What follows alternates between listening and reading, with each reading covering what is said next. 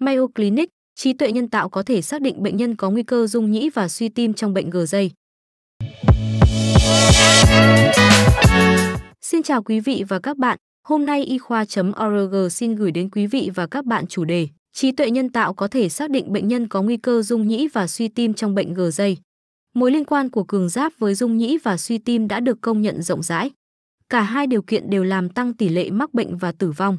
Để xác định được liệu những bệnh nhân mắc bệnh Graves có nguy cơ cao mắc những tình trạng này hay không, một nhóm bác sĩ tim mạch và nội tiết tại phòng khám Mayo ở Rochester, Minnesota đã đánh giá một nhóm lớn bệnh nhân mắc bệnh gâu dây trong bệnh án trong vòng hơn một thập kỷ. Jaywan Nasser, MBBS, là bác sĩ nội tim mạch, cho biết điều cần thiết về mặt lâm sàng là xác định nhóm bệnh nhân mắc bệnh gờ dây có nguy cơ cao tăng AF và suy tim. Nếu họ được theo dõi chặt chẽ thì chắc rằng chúng ta sẽ mang lại nhiều lợi ích cho họ và việc phục hồi bệnh suy giáp sẽ diễn ra nhanh chóng. Chúng tôi phát hiện ra rằng trong một số lượng lớn dân số được chỉ định cận lâm sàng bằng điện tâm đồ ECG,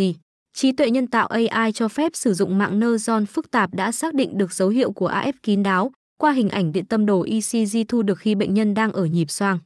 Dấu hiệu của phân suất tống máu thấp cũng được xác định qua ECG với những giá trị dưới đường cong cho AF kín đáo và phân suất tống máu thấp tương ứng là 0,87 và 0,93.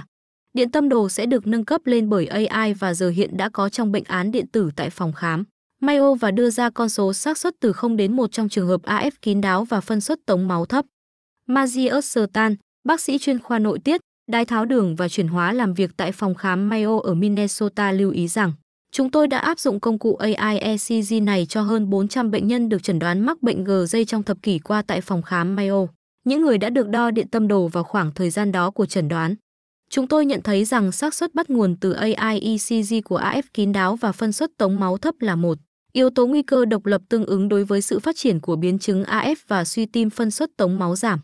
Sojin Pilazu là bác sĩ, tiến sĩ chuyên khoa tim mạch tại Mayo Clinic ở Minnesota nói rằng Chúng tôi cũng nhận thấy rằng các mô hình đa biến bao gồm AI ECG ngoài các yếu tố nguy cơ thông thường đối với AF và suy tim phân suất tống máu giảm trong bệnh cường giáp, gồm tuổi già, cường giáp và các bệnh đi kèm, đã cải thiện đáng kể khả năng dự đoán của công cụ AI ECG. Chúng tôi hiện đang lên kế hoạch xây dựng một công cụ chấm điểm rủi ro để xác định những bệnh nhân có nguy cơ cao nhất về AF và suy tim phân suất tống máu giảm. Graylin, khoa tim mạch, tại phòng khám Mayo ở Minnesota kết luận rằng Dự án này là một ví dụ tuyệt vời về cách các chuyên khoa khác nhau có thể hợp tác thông qua việc khai thác các tiến bộ công nghệ để chăm sóc bệnh nhân tốt hơn. Kết quả nghiên cứu đã được công bố trên tạp chí của Đại học Tim mạch Hoa Kỳ và tạp chí Suy tim châu Âu vào năm 2021. Cảm ơn quý vị và các bạn đã quan tâm theo dõi. Hãy bấm nút thích, theo dõi và đăng ký kênh để cập nhật các thông tin y khoa chính xác và mới nhất nhé.